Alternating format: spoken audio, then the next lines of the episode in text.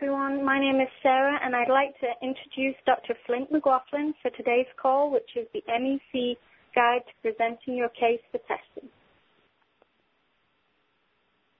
Okay, Sarah, thank you very much. And uh, we'll get underway. As uh, Sarah's already announced the topic, I think it would be good to get right into it. I just want to point out that we'll be having several guests join us as we speak. Uh, I'll be talking. We'll also hear from Bob Kemper, who is uh, a senior analyst and an executive with our group, but is uh, very talented in some of the projections and forecasting that you may see later as we give you a tool that will be helpful. Also, we'll say more about him in just a bit, Dr. Paul Christ, who is going to be helping to present today and has been very instrumental in the development of this particular topic. And uh, he's my friend, and I'm glad to have him uh, involved. In addition to that, Nick Usborne is on the line, and uh, Nick may be helping us before we're through. Uh, Nick was the senior editor on this piece. And then, of course, the regular MEC analysts that are standing by to help answer questions in chat. You can fire your questions at us. We'll try to continue to answer them as we're speaking. And uh, you can use your chat or your question and answer feature in GoToMeeting in order to accomplish that. I think while online marketers in large and even in medium-sized companies and organizations know from case studies and other published data that a testing program can yield dramatic increases in revenue, they often find it hard to sell the need for testing internally within their own companies. We see it often. We're approached by executives from companies ranging, I would suppose, uh, from major publishers like the New York Times or Wall Street Journal to people like um, Microsoft. And even in those big organizations wherein they recognize the need, they often find it very difficult to to get buy-in at the top level for extensive testing and even even for tentative testing. And I find it perplexing because we have come to the conclusion based on the last six, you know, I guess the last five years of watching the internet evolve that online marketing is online testing. If you're not testing, you really can't put together a strong pay-per-click campaign. And certainly if you're not testing, you're losing money in conversion and yield and pricing and so on. And, and it's also much easier to do so online than it was in the offline world or than it is in the offline world. In a time when direct mail tests often take $500,000 for a minimum run, and that's a test. I just looked at a direct mail test last year. It was over a million dollars for the test. We can run a test for $500 quickly in and determine the optimum name for a product or other things like that. The world is changing, and uh, we have been researching not only marketing itself, but the whole notion of testing. Um, my background uh, and research is really in philosophy and particularly in epistemology and the, the way I, you know things is very critical to us here. It's part of our culture. We want to understand this. So we're seeing the net changing. And as um, Jalali Hartman and I had lunch today, one of our the director of strategy here, and we talked about Web 3.0 and what that means and what it entails. And one of the things you're going to see is, you know, an amazing degree of interactivity with precise measurement. We haven't had that. And uh, the web is changing. I can see it happening all around us. Still, I'm sure my audience is full of of marketers who would like to do a whole lot more in the area of testing, but they've somehow got to get other people to sign on and to buy into the concept. And so, realizing that, we thought we would reveal for you certain test results and then really help you formulate a strategy that you could take uh, to your board or that you could take to your uh, uh, senior executives that you, you report to and and literally build a presentation that might be persuasive.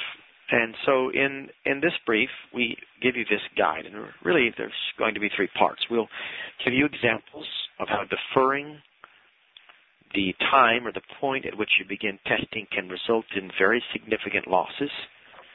We'll talk about the data you need to collect and compile in order to build a convincing presentation to management. And we'll give you a guide to preparing research proposals. And uh, it was written for us by Dr. Paul Christ, uh, and uh, he is uh, a director of the MBA program at, at uh, university, and I'll tell you more about him in just a bit. So we'll give you tools, templates, and guidance to build a solid case for investing time and money in an online testing program. And um, I think we might begin by illustrating how best to present the data in support of the testing program. I think before we do that, and in fact, just to build the need, uh, we're going to look at some data that you may want to use with your own management team. In each case, an optimization and testing program resulted in a significant increase in revenue. We were able to calculate the revenue lost as a result of the program implementation being deferred beyond the time when we first presented our recommendations. So essentially, we came to them not in a sales position. We we have research partnerships here, and and and, and we're approached constantly. We've had 1,300 applications this last 18 months or so, and and if we begin to talk about helping someone with this, uh, and often uh, engage in the preliminary research, we'll sometimes come up and say, okay, this is what we would suggest you do, X, Y, and Z. And in these cases, we made those suggestions, but management deferred before they implemented. And all we did was measure the losses for the time in which management delayed in execution. And um, we're going to show you how we did it. I want to point out that in this Excel tool that we're going to make available to you, you you'll see this process in much more detail. You'll understand how to do the projections I'm going to show you now, and we'll be able to. Uh, you should be able to use the tool to create your own projections for presentation to management in your company. And if you find this helpful, if you find any part of the presentation helpful, chat a note to us while we're talking. One of the best ways that we can present good content to our readers is to pay attention in these clinics. You may note that we do the clinic first, we release the brief later because we we we we carefully study the chat logs and we notice what you find helpful and what you have more questions about and we use that to modify the final brief before we release it. So there's a sense where you're part of an ongoing feedback slash testing process for us. So we really value what you say. If the Excel tool is useful, tell us. If not, tell us that. And uh, the same as we present data and work through this. We're going to show you a chart. In this chart, we just touch on the highlights. The Excel tool will get into details, but the highlights help to give you a sense of the power, the eloquence of uh, presenting a, the lost revenue figure. And I think this is reasonable. Uh, I think this is work that could have been implemented that was delayed. I'm not condemning the company or the managers. Who knows what goes on behind the scenes and the politics, etc. I'm just measuring I'm just measuring the the money. Look at Company A. This is a real company. I can't give you their name, obviously, but we experienced, we helped them through the series of tests to achieve an 857% increase. By the way, some of you find that staggering. Time and time, I mean, even not credible. How could anyone get that larger increase? Are those real numbers? Are they somehow fudged in one direction or another? Or is there some trick in the way they're aggregated? No. I, I, really, we have people on the internet fighting for conversion rates at 0.5%, 1%, and 2%, when there are ways to achieve much more significant conversion rates sometimes. We can't always do it. But more often than not, through the formulas and things we've learned, you discover, my goodness, a change here and a change there will have a major impact uh, on just conversion. And, that, and we we test the channels. We test pay per click. We test affiliate programs. We test. In fact, our next I think I think our next uh, clinic is on affiliate programming. It can correct me on that. But uh, and by the way, pay attention to that. There's still it is still one of the finest ways, one of the most important ways to uh, to build your business. And uh, and the next one is we're going to do that one on simplicity. Oh, excellent. Okay. And you're still doing the research on the affiliate program one? Yeah. Is that correct? I know I met with my team, and I, we we've probably planned another five experiments we're going to do on affiliate marketing, but we have some that are coming in, and as soon as they're ready, we'll give you the data. Uh, this next program is going to be neat. It'll help you understand how you achieve some of this conversion. Two weeks from now, we're going to be teaching on uh, simplifying your message. We have seen significant results from that. Not just the way you change your page, but the, the core of the message, and then, then how you talk about it or present it. Company A did achieve an 857% increase. It Took them 12 months before they actually got implemented. The net losses were 3.7 plus million dollars. Company B, seven months, 102% increase, cost them $766,000. And uh, Company C lost 7.8 or $7,867. We give you three kinds of companies. We don't want to present just some large. Each one of these represent a particular sector. Each one of these represent a particular business size. And I think it's good for you to get a cross section. What you need to understand, Company A lost almost $4 million simply by delaying the implementation of the testing and optimization program for a year. The key here is the failure to communicate the benefits of testing to key decision makers in your company immediately and effectively can result in dramatic losses in potential revenue. And to see the complete data for these three companies and create your own projections from the template provided, uh, we've got something for you. We've built it. We don't mind you passing it around. Uh, we just ask you to keep keep it intact and keep our name with it, uh, please. Uh, if you're a consultancy and you, and you use it, many of them do. Many of our listeners, about a third of you are consultancies who go back and teach this to your partners and clients. Just please just keep the lab's name on the document, but it's free. Take it, use it, and uh, get better presentations. You should see a URL right now on your screen. Now, I don't think it's a clickable URL. Is that correct, Bob? I know you're on mute, Bob, but when you can, come off and let me know. Yes. You're going to want to download that tool. And uh, many of you should have already downloaded it prior to this. Uh, if you received it earlier and can, then you'll already got it open. If you haven't downloaded it, that tool is what you need. And um, in just a moment, I'm going to. Sorry, Dr. McLaughlin. This is uh, this is Bob. That uh, that is correct. It's not uh, clickable, but we will be emailing um, that link uh, within an hour after the call. So everyone should have that directly available and usable uh, within an hour after the call. Okay, and I, do you have pictures of this in the presentation coming forward then, Bob? Because Bob's taking over for me now. Let me just turn it over to you, Bob. Um, or I think I have a bit more I need to say, and uh, so you want to get that link ready. I'll say these things, and then uh, I'm going to turn it over to Bob to talk about the tool. Here's five points uh, that I'm looking at that are critical, and these five points need to be understood before you can even worry about developing your presentation. First of all, you identify the principal revenue generating pages and pathways on your site. We teach a lot about this in our certification course, how to find them, etc.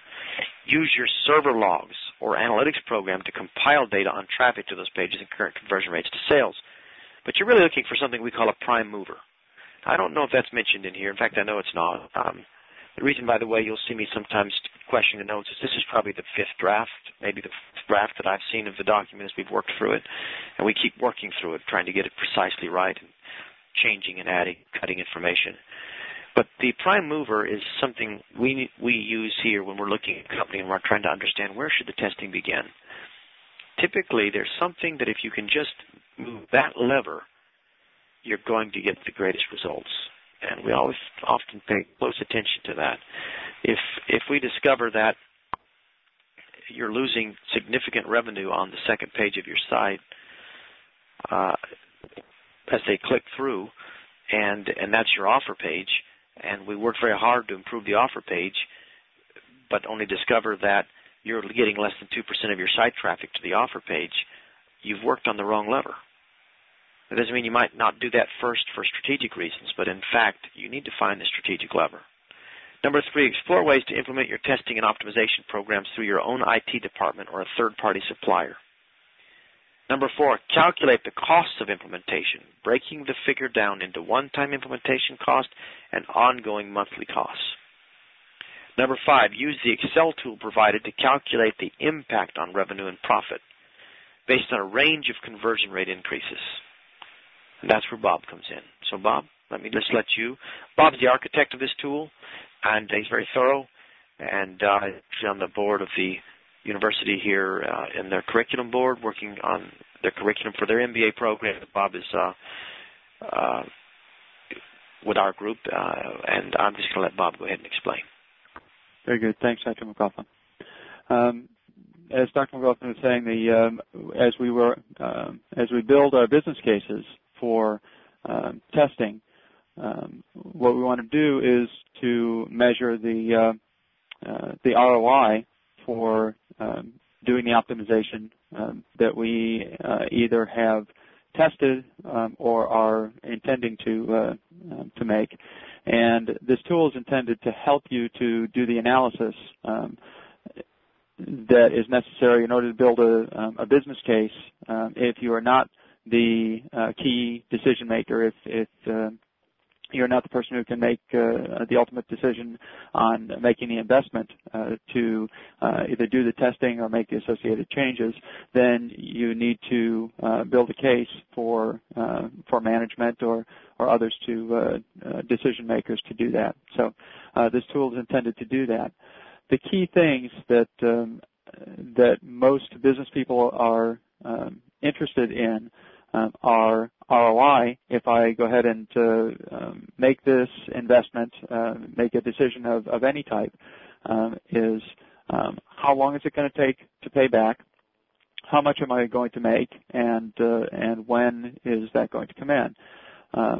Another item in in building the business case for urgency in making a change um, at one time versus another is um, identifying what the costs are. Uh, in this case, uh, we'll be measuring opportunity cost for uh, delaying a decision. Um, so this uh, this tool uh, is intended to address both of those uh, issues. Um, it consists of of three worksheets um, this uh, the first worksheet that uh, is displayed right now is the primary data entry worksheet for uh, identifying the initiatives uh, themselves, um, as well as the opportunity cost, uh, which is in the green area, um, and um, uh, the other tabs are for identifying the costs associated with the implementation and the and the net net income or profit impact. So we'll begin on this sheet. Uh, we will, in order to use the tool, uh, we'll start by uh, creating an initiative ID, which is numeric um, identifier that's in uh, that's in column B. Um, should be uh, numeric and uh, sequentially. You can pick any any number um, and plug it in. just as a matter of convention, um, cells that are uh, yellow background with a, um, a bold blue font are data entry fields. Uh, other ones are uh, ones that are computed um, by the tool. So um, as we um, as we go to do an analysis on uh, an initiative, we can see the three company uh, initiatives that uh, that we measured for this brief, um, and create an initiative ID, give it a name, um, identify what the um, conversion rate, the initial or historical conversion rate is uh, from the testing tools that we identified in the um, in the last slide. Um, we identify what the um, uh, what the uh, conversion rate is after optimization. Um, then we enter the uh, start date of implementation and the completion date of implementation, uh, as well as the revenue before, the monthly revenue before and the monthly revenue uh, after the change. Um, these, once again, are data entry fields. Um, you can use uh, the numbers. You can see in uh, in the first initiative, uh, we've got conversion rate times the number of impressions times the price. in the historical case, um, and the same price and impressions with the the conversion rate after um, and we can see uh, the monthly revenue impact um, identified in the gray. Uh, the last data entry field on the first sheet is the implement, implementation lag time.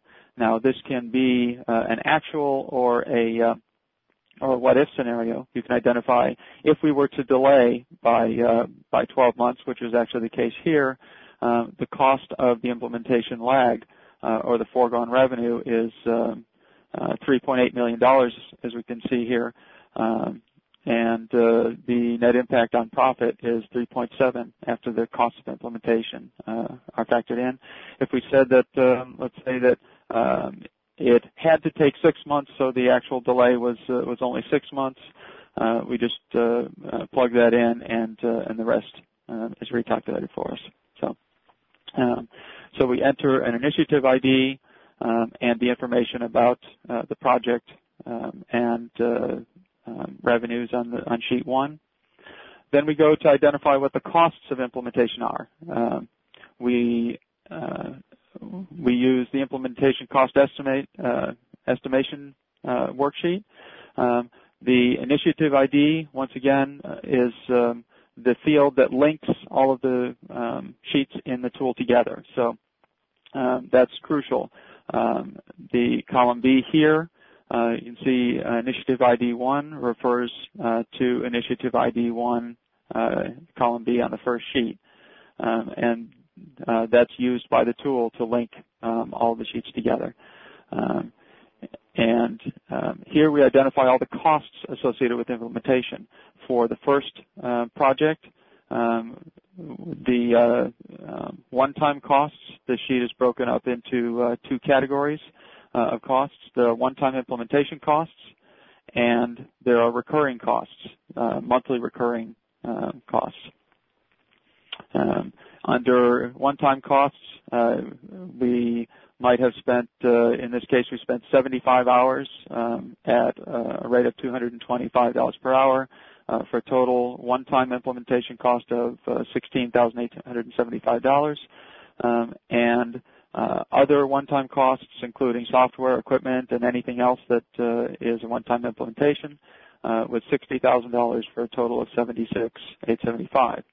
Um, then uh, there are some recurring costs associated with making a change to uh, to your site, doing site optimization. Um, and in this case, uh, there was a um, an additional $2,500 per month in uh, in labor, plus $1,500 in equipment and other expenses, uh, for a total of 4,000. Um, and we will enter uh, those costs in here for each of the initiatives that that we're measuring. Um, as a usage uh, note, you can have as many um, cost line items. If, if there are different categories of costs or you want to split them out separately, they're different by department, or for whatever reason you want to track them separately, you can do that on this tool. Um, you simply uh, place the initiative ID and you can have as many um, uh, as you need. Uh, they will all be combined and added um, and summarized on the on the impact summary. So that's where the one-time implementation and uh, the net recurring costs uh, come from on the summary sheet, um, and the uh, net income impact of the implementation lag of delaying is is identified here. The other item for your business case development um, is going to be what is the impact on profit um, and that's what this third tab is for, uh, for identifying for each initiative um, what is uh, the impact on our profitability of making this change. Um, the one uh, primary data entry field on uh, this sheet is the initiative ID. once again, here this is the um, the company two identifier. We can see that uh, what the monthly costs are and what the cumulative costs are. And in the chart, um, the uh, the impact is uh, is depicted. Here's the monthly um, and the cumulative impact over the first 12 months. Um, the other thing you want to know is uh, in businesses, uh, what is the break-even point? How long is it going to take if I do this for it to pay for itself? Um, so um, if we change from initiative two, say, to uh, to three, we make the one change.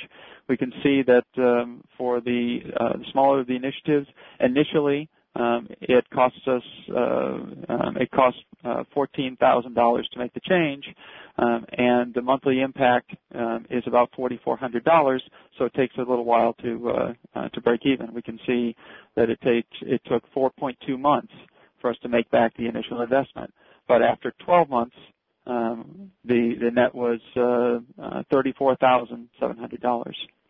So um, this can be used to um, you know, in a presentation uh, by uh, by printing the sheet uh, and copying and pasting it into uh, your PowerPoint presentation. Um, you can use it this way, um, or you can select um, just the chart tool and take that and, and place it into your um, into your business case uh, presentations. Um, one final usage tool uh, before I leave this is some businesses have um, a, a time horizon uh, for business cases uh, for making investments that's longer than 12 months. So you'll notice that uh, uh, among the relative months, one of them is a different font color. It's it's blue. Uh, that is updatable. So you notice that uh, at the end of 12 months, it's $34,700. You can update that field, and um, and it continues on from 12 months on uh, through through 23, um, and uh, you can just go on out as far as you want in your time horizon. If you had a 36 month time horizon, you could see that after 36 months, um, the net benefit is a net profit, a net uh, uh, income impact of $142,000. So um, that is um, that is the tool. Um, if you have any questions about usage, once again, there are instructions uh, embedded in the in the first sheet, as well as some usage notes. Um, if you have any comments um, or uh, enhancement uh, suggestions, uh, please do uh, let us know. So, uh, yeah. That, go ahead. with that, I'll turn it back to Dr. McLaughlin. Bob, that's that's an excellent job. Some of you I hope it's very clear to you. Uh, again, send me notes and let me know if you're understanding. Uh, there are some questions. Some I've been answering along the way. Uh, what are the software costs for 75K on the second sheet? Uh, Bob, do you want to address that question? Some of these I'll say out loud because they may be something that uh, you know is connected to others. I think I'm looking at a question that came in twice, so I think it was answered earlier. Uh, for those of you, if you have any other questions, just send them to me. Most it appears that most of you understand pretty clearly. Listen, we don't want to bore you with long uh, spreadsheet calculations and explanations, but I, I do think that really the tool is quite simple, and you can use it simply to project at various conversion rates what your potential is going to be for a gain. And I think it's clear, but I wasn't sure if all of you understood that you can. This tool is meant to be used before you uh, actually, uh, you know, have conducted the test to experiment with and to prioritize.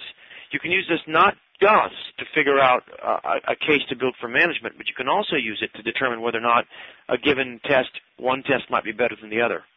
You can plug in the information and uh, look at what the differences would be as you, even if you used two versions of the sheet without modification.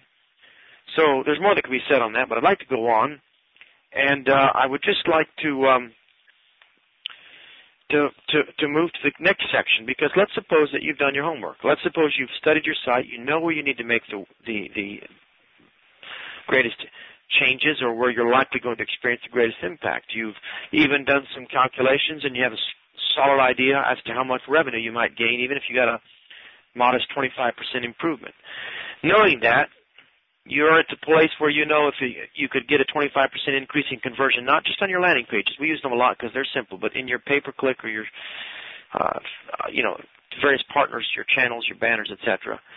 And so, at a 25% increase, you've determined that you know that's that's that's worth $400,000 a year for us.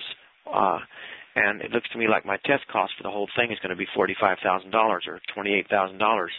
I think it's I, I, this is a no-brainer to me. Once you're there, you still have to know how to present it to management. And as many of you have discovered, uh, the prize does not always go to the person with the uh, the the best answer. It often goes to the person with the best presentation of his answer. And so, with that in mind, um, we want to help you. And uh, online right now and joining us is Dr. Paul Christ. He's the Associate Professor and Director of the MBA programs at West Chester University in Pennsylvania. He teaches MBA level courses on marketing and technology and marketing strategy and customer value. I think most of you would know him from a completely different um, uh, job description. Paul is the editor of KnowThis.com, and uh, it's one of the internet's leading marketing reference sites. Paul has been I think, diligently building that site for uh, a number of years now, and I've watched it grow, and I've watched the brand grow, and uh, he's developed it, I think, from scratch.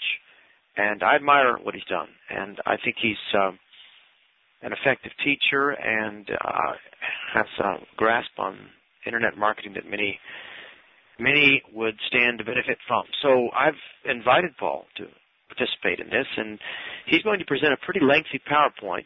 Again, I don't want to wear you out, but he's going to present a presentation that I think will help you to understand. You can download copies of it and use it, but he's going to map out what he would teach you if you're in, some, in, in one of his advanced classes, learning how to present information. I think he's modified it, particularly for this audience and particularly for our needs, but uh, he's got some valuable insights. And may I just point out that after Paul, Nick uh, Usborne, who many of you know from his books and so on, will be ending this call by giving us a summary and answering any further questions and just kind of carrying us through the final stages.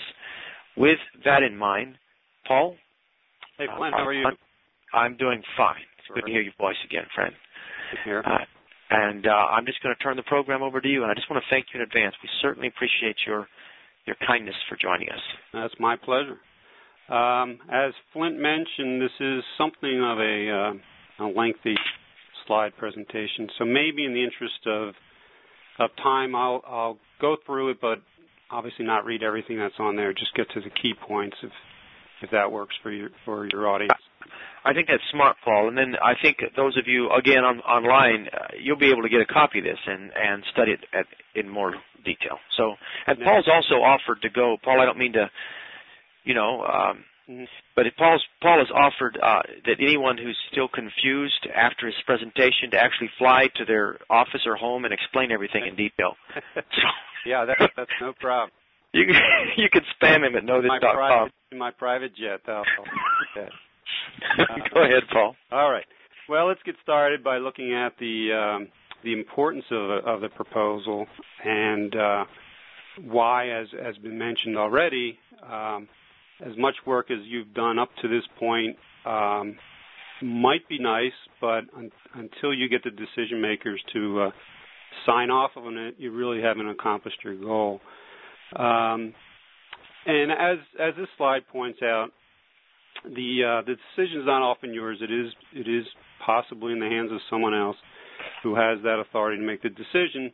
So uh, your job at this point is to present an argument, a strong argument, that um, is going to move this thing forward and, and hopefully accomplish the goals you want, which is to perform the research and, and provide some benefit for your company or your client. Um, now, who's going to make that decision? As I mentioned, it could be a client, could be a boss, not sure. That is certainly something you need to know about in advance, and I'll talk about that in, in a few minutes. If we can go to the next slide. Uh, the proposal is also important because clearly the people who are making the decisions may not know what you're doing at all, may not understand the research. And you've got to present the proposal in a way that's going to uh, meet their needs and is going to make sense often to someone who is a non-researcher. So crafting the proposal in that format is going to be important. Putting yourself into their shoes is going to be very important. Um, and certainly making a case, a business case for what you want to do is going to be uh, what you want to accomplish here. Uh, finally, I like to, as far as importance go, I'd like to say that um, when I talk to people about making presentations such as this, uh, a lot of time I tell them you've got to change your hat from a researcher to really being a salesperson. You've got to convince these decision makers to do what you want them to do, which is a persuasive activity. Now, a lot of people don't like the idea and the connotations associated with being a salesperson, but in lots of ways, that's what you're becoming, and that's that's the message you've got to get across, and and the tactics you may have to take. Let's go to the next slide. Um, the key points um, in the proposal. I, will probably just uh, create two points that are that are most important. First is um, what is what is in the in the plan? What is in the proposal? Um, include in here the the objectives of what you're trying to achieve and what you're trying to learn. What is this plan about? What is it designed to do um, in terms of of research and and um, learning about the markets or whatever um, you're, you're, trying to achieve? Discussions of research plan methodology, as we'll see in a few minutes, are things you might want to cover here. Next slide talks about uh, the second reason, which is why the research is being done. And here is where you're turning into that salesperson. You are trying to convince them to go with with uh, the, the, proposal, the changes that you've uh, you've come up with, and you're trying to sell it to them. So you got to um, provide information that benefits them and the company that they represent. Um, and this may be couched in words such as increased sales, improved customer satisfaction, um, gains in market share, whatever it might be. These are keys to to selling this plan is, is presented in a way that is beneficial to those making the decision.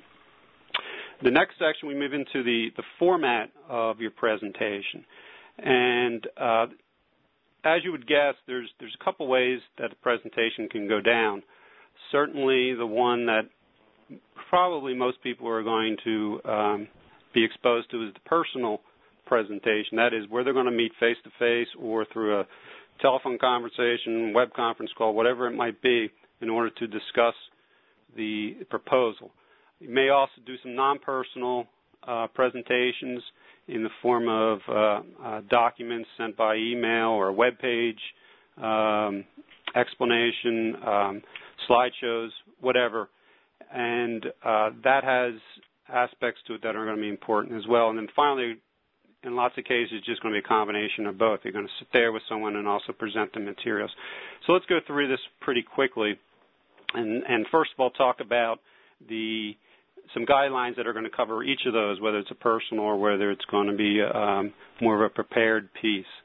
First of all, as I mentioned, and I and certainly Bob and Flint have talked about this, the benefits of the of the of the project have to be explained, and I often uh, suggest people explain this up front. In the beginning of the meeting, just lay out what you hope to benefit from and what the company or your client hopes to benefit from by going with this proposal. And that's going to essentially pique their interest in, in hearing about the entire plan. Um, I also recommend being just to the point. You know, don't don't go and um, and explain it in research terminology that they may not understand. Re- explain it in terminology that is very comfortable for the people that you're talking to. So get to the point, um, and and make sure that it's it's uh, verbiage that they tend to understand. Next, next slide. One of the things that I find to be real important for people who are making decisions is to lay out the, the project timelines and what's going to be accomplished during those timelines. In particular, who's going to be responsible during those timelines? for various tasks or, or jobs that have to be done. Now, what's not on here, and you might want to uh, just add this somewhere, is one of the reasons I suggest who is responsible is, in a way, it's protective of you as the researcher in case someone doesn't do what they said that they were going to do, and the research doesn't end up being what what you had um, proposed it to be. Certainly, uh, going back and saying, hey, here I showed you that if someone was going to be responsible for this task, but they never ended up doing it, um, may get you off the hook if there is any issues down the road. Uh, we had some visual um, material as well in the presentation, and it should be um, you know straight to the point, using layouts and, and formats that are comfortable for the people that you're presenting them to. Use tables and charts that are that are uh, easy to read, easy to understand, easy, well labeled, and, and those types of things. Next, uh, uh, list all the possible issues that, that could impact the product, project. This uh, goes back to what I mentioned before about being protective. Um, if, if, you're laying out a plan and your expectations in terms of, of what's going to happen, um, you, you should also indicate what could be a threat to this plan. What are some things that may happen that are unseen right now that could potentially affect uh, the the collection of information, the timeline of the of the of the project, and of course the costs involved in the project. Um, move now into um, one major issue that you're almost always going to get, and was discussed a little bit before by uh, by Bob, I believe, and that is the uh, the research uh, costs? What's what are the resources that have to be given up to do this project? And um, I've, what I've laid out here on this screen is just a couple of ideas on how to handle that in your discussions. These are certainly things that salespeople do all the time when they're talking about cost, and and they translate pretty well into what you're trying to do when it comes to to uh, pl- uh, presenting your proposal. You know, lay it out in terms of payback um, on on the cost of doing the research. Lay it out in terms of spreading the money over over the period of the research, the life of the project, in which we had, I think Bob had talked about in the Excel tool. Uh, these types of things help um, uh, the people you're talking to uh, understand what is involved in the cost, to understand the cost a little bit better. Spreading it out on that, that second one where it talks about spreading it out over life of the project, um, it, it's it's a uh, it's an easier way for them to grasp cost and to throw a lump sum at them at some um, very high rate. Uh, so that's uh, so these four uh, suggestions are, are, things to consider when uh, when dealing with the cost issue on, on the project. Um, move to uh, discussion of, of, how to handle some of these uh, presentation materials, and I'll try to go quickly because I know we're beginning to run out of time here. Um, when it comes to prepared materials that are that's web documents, slides, shows, Word, uh, processing documents, those kinds of things. Uh, this, this type of stuff is is what you would think. It's it's business writing. It's uh, avoiding complicated long sentences. I also suggest writing future tense because you haven't done the the project yet. So write in a tense that's uh, forward looking rather than what's happening right now. And of course, as you would expect, check for um, any potential errors in the document, spelling, grammar, and my advice is to have somebody uh, take a look at it. Uh, inside the document, um, the layout I would suggest is start with the summary. Oftentimes in research reports, you start with an executive summary of, of a research that has already been undertaken. You can do the same thing with a proposal. Summarize in a paragraph or so, get to the points of interest to the people that you are uh, having read this, and um, I don't I don't suggest visuals in this uh, area, but um, you may want to uh, look at that as something you could do uh, if it fits what your project is. Um, but a short and concise and to the point with with the benefits right up front to the to the to the reader. Next section is the introduction as to what uh, you're doing and why you're doing it. So it lays out the the background for the research and, and why you're trying to um, what you're trying to find out by doing this. Uh, next slide, we go into the methodology section. What is the research? This is where you lay out the project and uh, explain uh, how it's going to be conducted um, and the method you're going to use. And if it's sampling involved, you might want to explain that uh, to a certain degree as well. And how it's going to be analyzed. That's another important issue, and I'm sure Flint has covered that many times in his uh, his webinars. Um, next, uh, is the uh, timelines and the costs and uh, breaking these down as we had already discussed. And certainly this is where Bob's tool um, or the tool Bob discussed, the uh, Excel tool could be very, very handy. And then um, again, the limitations. What what are potentially some problems that that might um, rear their their, their heads and, and cause problems?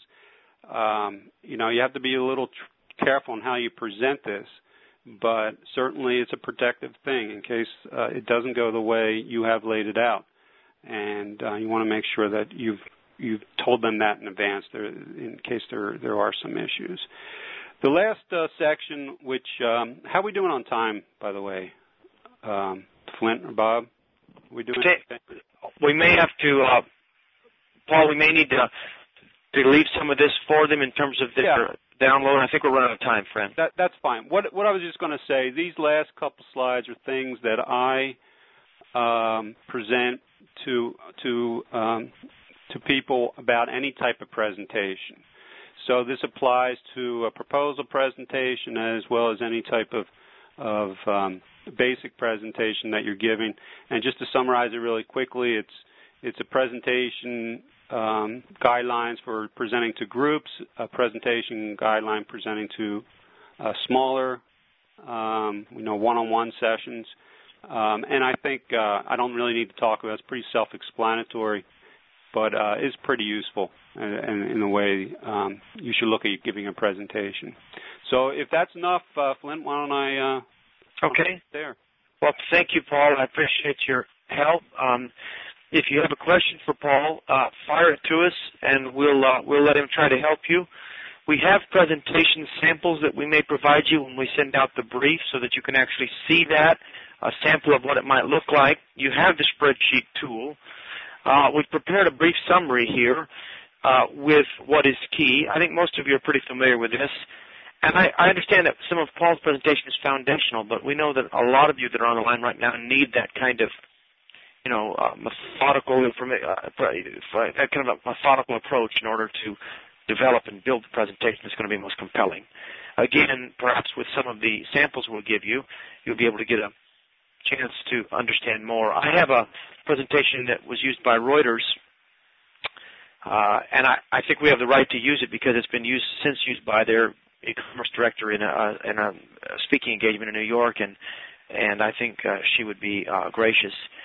It was modified to present to the audience in New York, but it was also used internally to talk about uh, documents there. I wouldn't want to dare share anything without their permission or anything that would embarrass them. But they've been incredibly helpful and generous and grateful for um, their testing results because they've had you know significant growth. So we may, after we've talked with them, share with you some samples from that that'll help you understand how to get the visuals right, the charts, etc.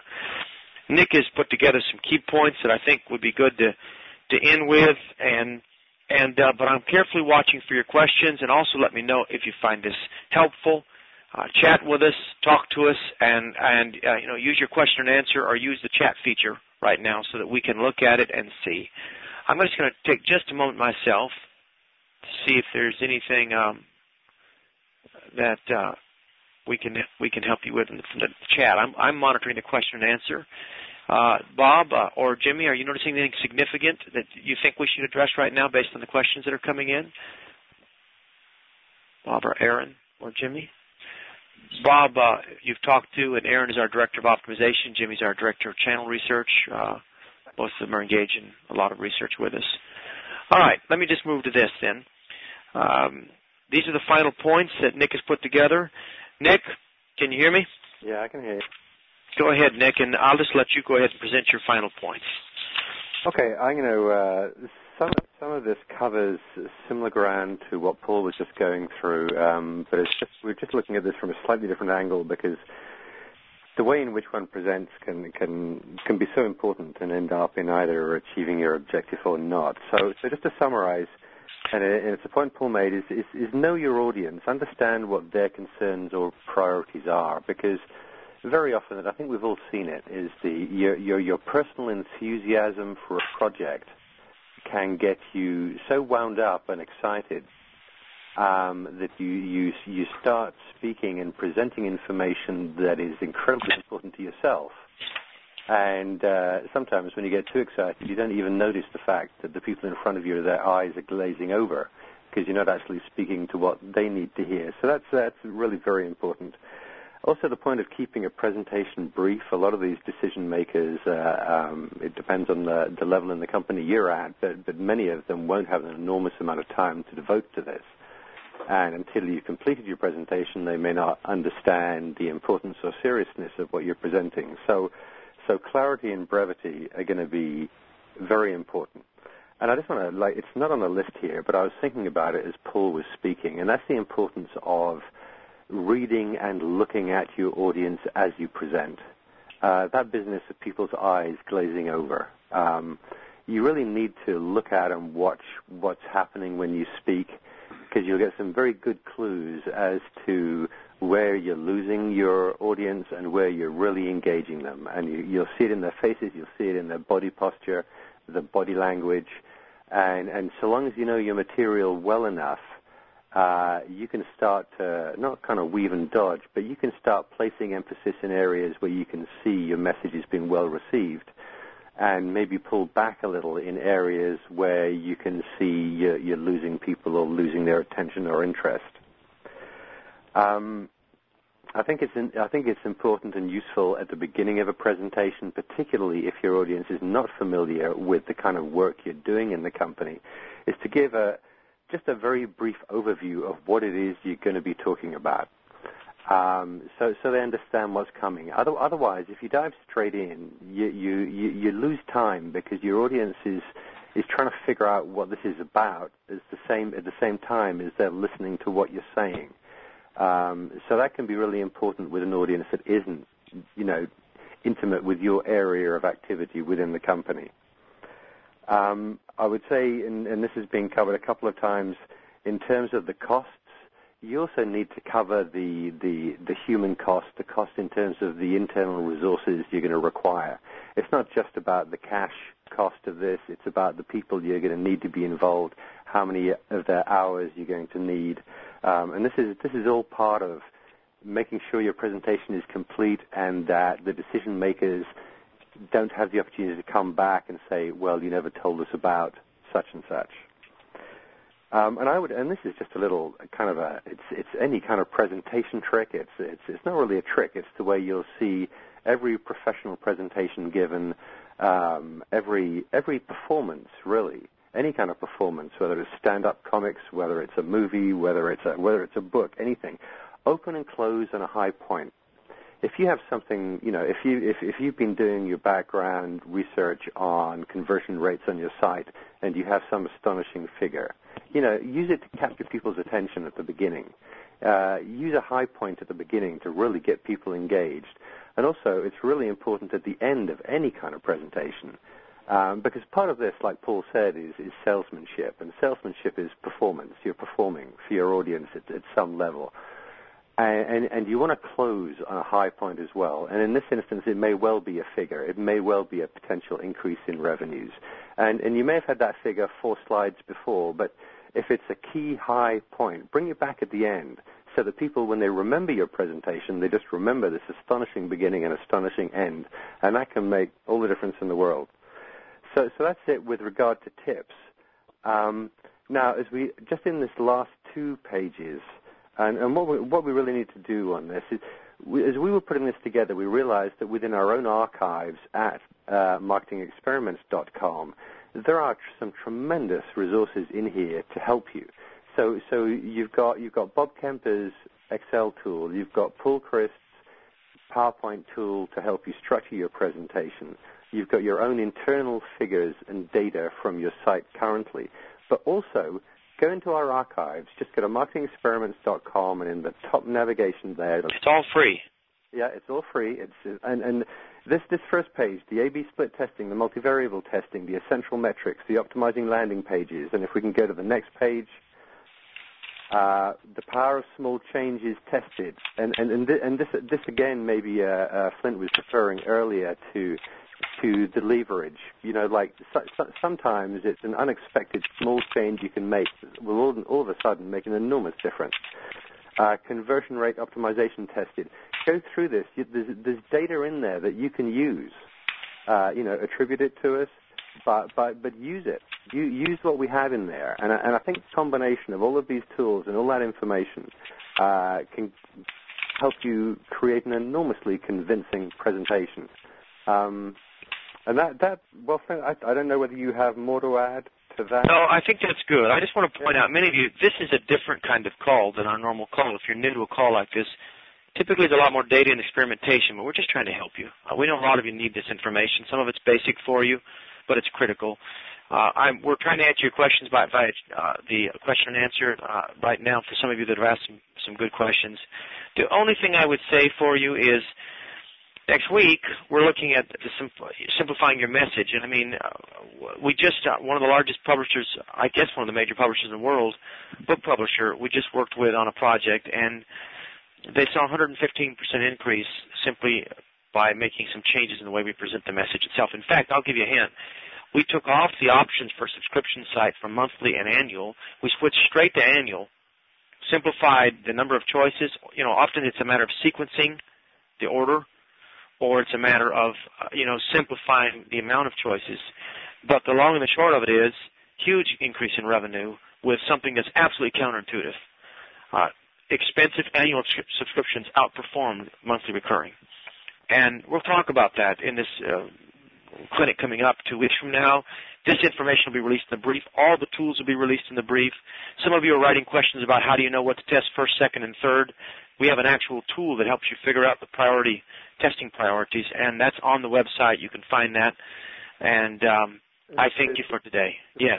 Yes. In, in, a, in, in, a, in, about an hour, everyone will on this call will receive an email with the uh, with those links, with those URLs, just in case they didn't have an opportunity to uh, to write them down. Excellent, excellent. Um, I thank you for for coming, and we'll do our very best to help you in the future. And we're grateful for uh, the kind words and the gracious things that people have been saying. We're going to keep keep working to get you data. I mean, the real mission here is to help you discover what works, and uh, that's what we want to do. I'd like to especially thank Paul, Christ. Paul, you're, uh, uh, you know, again, you were very gracious in, in, in coming online. We know that you have an incredibly busy schedule with your teaching and with running KnowThis.com.